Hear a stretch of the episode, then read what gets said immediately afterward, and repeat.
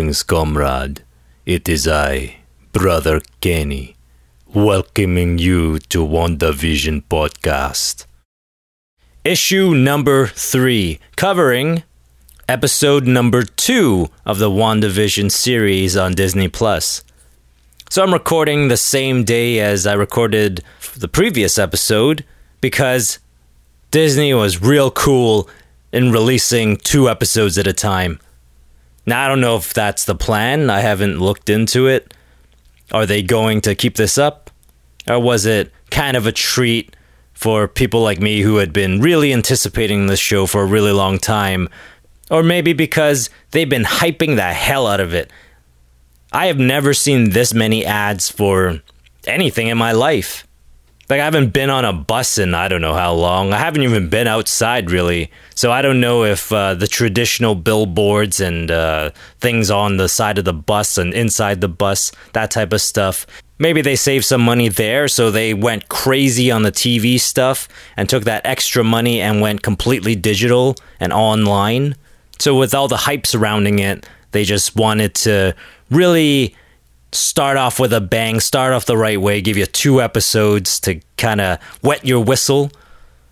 That sounds like an old timey term. I think this show's rubbing off on me.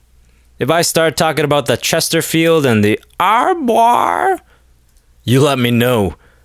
But one way or another, I'm not complaining that there is two episodes right out of the gate. But I'm kind of torn whether or not they should keep doing this, whether or not it should just be a single episode release every week or do this two at a time. Because if they've only got nine episodes and they're doing two at a time, in just over a month, the series is over. So I feel like today was just uh, an anomaly. They're going to go back to one episode at a time. And you know what? I'm kind of good with that. I'm probably going to live to regret my words when stuff really starts happening and stuff gets really, really interesting. And I'm like, damn it. Careful what you wish for. Actually, while we're on that note, seriously, careful what you wish for. And I'm not just talking about deals with the devil and like genies who are known to swindle and mix your words and that type of stuff. You want a hot girl? Sure, no problem. She's always running a fever. She's eight years old and running a fever. Now you're in charge of a ward, and your Welch's juice bill is through the roof. But just like in regular life, well, maybe it's just me. I don't consider myself particularly lucky. Uh, but anytime, you know, I, I work hard for something and push for something, it usually turns out bad.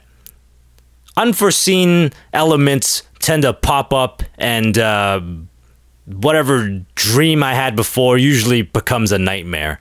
Like growing up, I was a fat boy, but I wanted to become an actor and like a lead male at that. I didn't want to be like the joke sidekick or like comedic relief. So I worked out very hard, uh, like starved myself for a couple of years.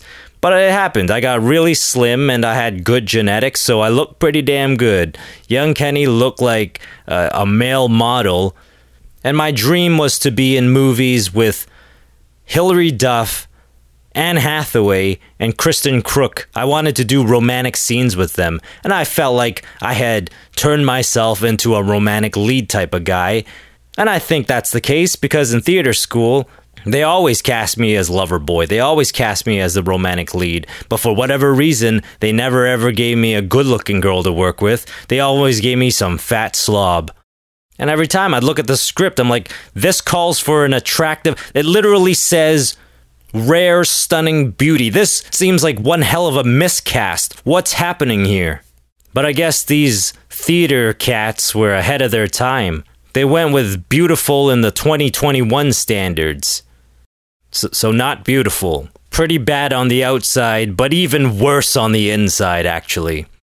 So I know this belongs more on the Kenny Ho show, but be careful what you wish for, because unless you're handsome and white, and I guess more and more so handsome and black, it's probably not going to work out well for you. Yes, I know I've gone on a bit of a detour here, but I feel like it needed to happen. Clearly, I've got some anger to work out from my youth. But outside of that, I needed to rev myself up. I needed to infuse myself with some energy and enthusiasm because I hate to say it, but for the first like 15 minutes of this episode, episode 2 of WandaVision, I was really, really bored. Am I wrong? Am I weird for saying that or feeling that way? I'm not saying there weren't funny and charming moments. There were definitely some laughs and there was some stuff that worked for me. Like right off the bat, that scene where uh, Wanda and Vision are in two separate beds. Immediately, I'm like, this is awesome. Man, I love this show. And Vision being the coward and Wanda pointing that out and in a cute and funny way absolutely worked for me. Don't lie. When those beds came together, you died a little on the inside. But then it went like 10 minutes without anything good happening. Is the neighbor's name Agnes? I think her name is Agnes. It would be very fitting for her to be Agnes because I've said it all along.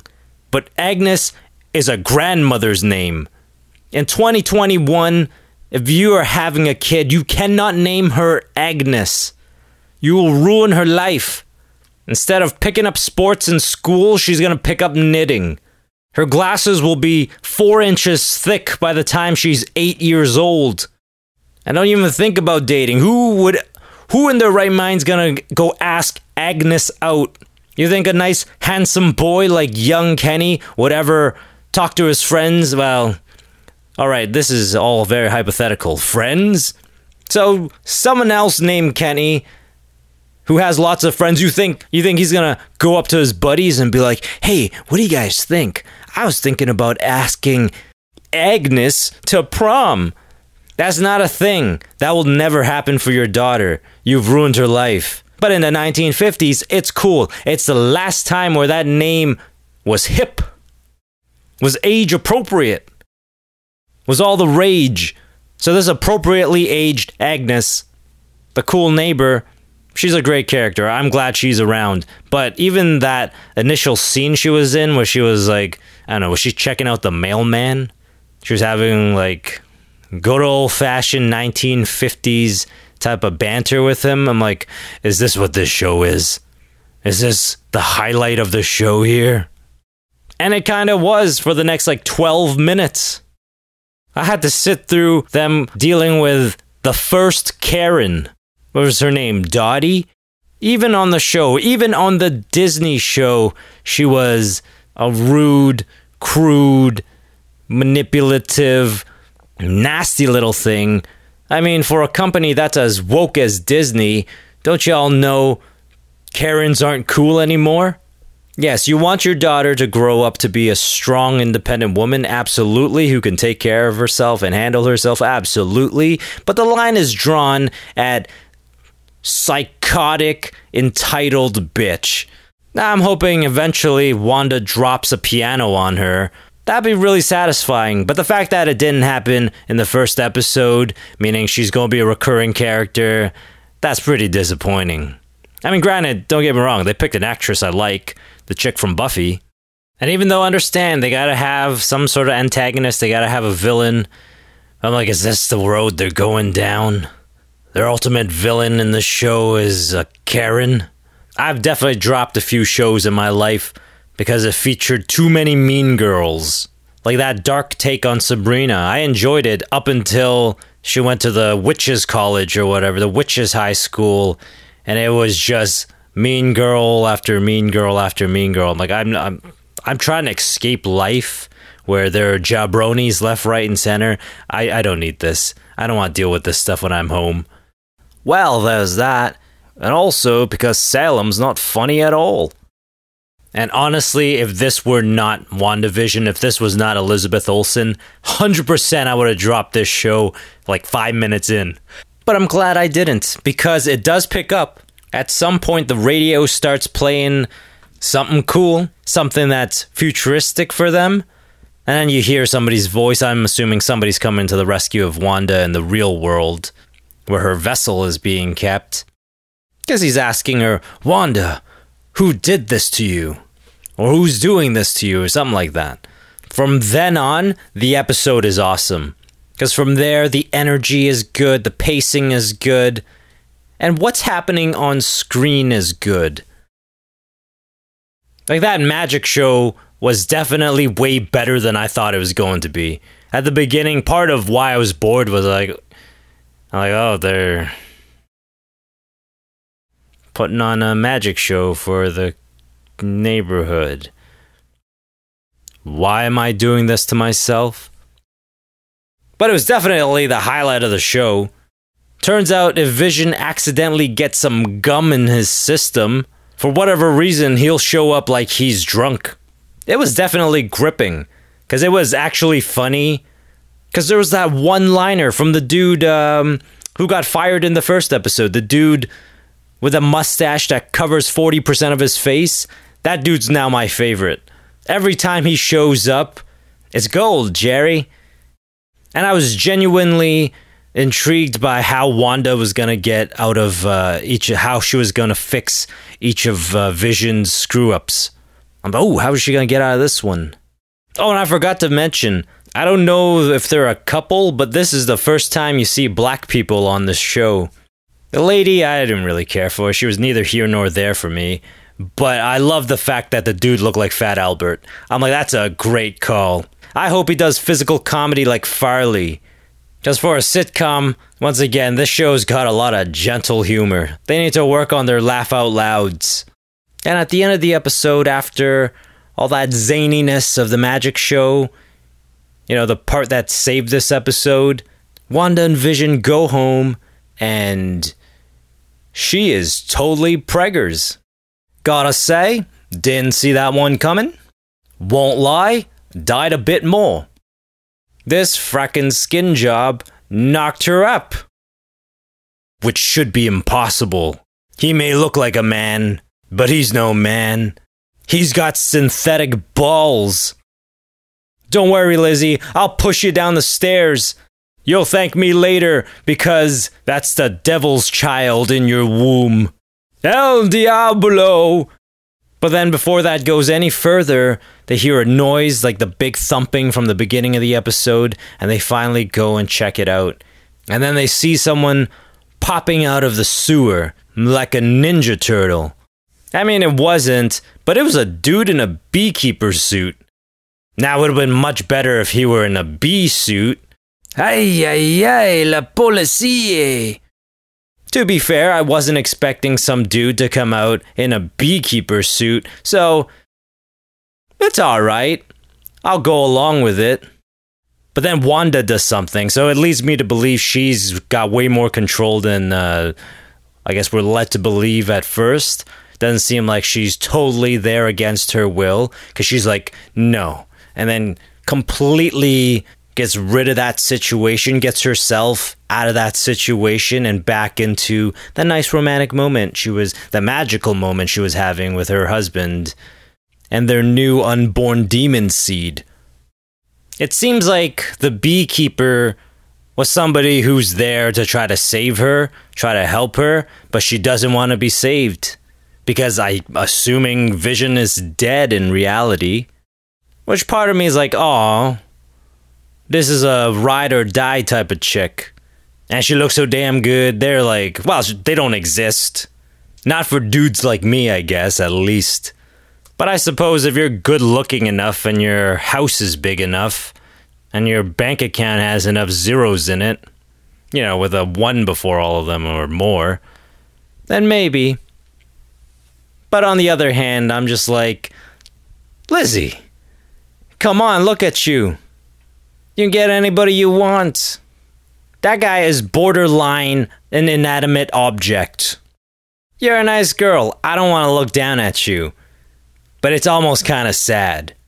You're too close to the situation to truly see it for what it is, but just think about it this way. If old Kenny goes and buys himself a sex doll or two, he's a disgusting pig. A real pervert. Without that little gemstone in his head, Vision is just a colorful sex doll.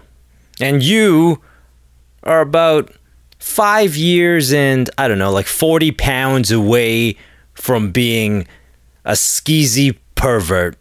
But back to the show, the episode ends with them going into full color. There were hints at color throughout the episode.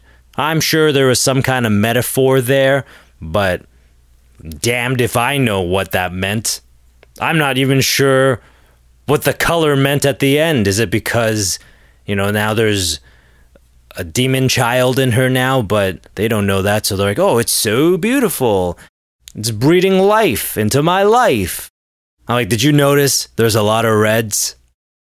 Are you not aware there's a dude who lives below who's just waiting for an opportunity to destroy the earth who's also red? It's time to call it a day. Yeah, you're right. Overall, this was a half good episode. The first half was real rough and real boring, but then it picked up to be pretty fun, kind of memorable. I think I'll remember the magic show for a very, very long time. And I hope as the show progresses, I, it looks like they're to shift uh, styles, like comedic styles. It looks like every episode is, at least the opening is a different sitcom. So maybe as but honestly, these past two episodes have felt the same. They've both felt like it's the exact same style. So I don't know if that's going to happen, but I hope so. I hope they can shift to a style and base their sitcom around something that's much, much funnier. All right, so I'll talk to you next week, probably a couple times if you decide to tune into the Kenny Ho show as well. But if not, next Friday, Disney Plus WandaVision, must watch television. And right after, probably not right afterwards, like hours afterwards. Actually, I wonder when it comes out because I stayed up till like one o'clock uh, last night uh, at the time of this recording. So the Friday night, the 15th, to see if I could watch WandaVision right away. I figured it was like a video game, like right at midnight, it'll drop, but it didn't and it didn't even drop after one o'clock. So I wonder when exactly they dropped the new episode. But one way or another, you'll definitely hear from me next Friday for more WandaVision podcast. But until that day, go live life to the max. Him off. Farewell, comrade.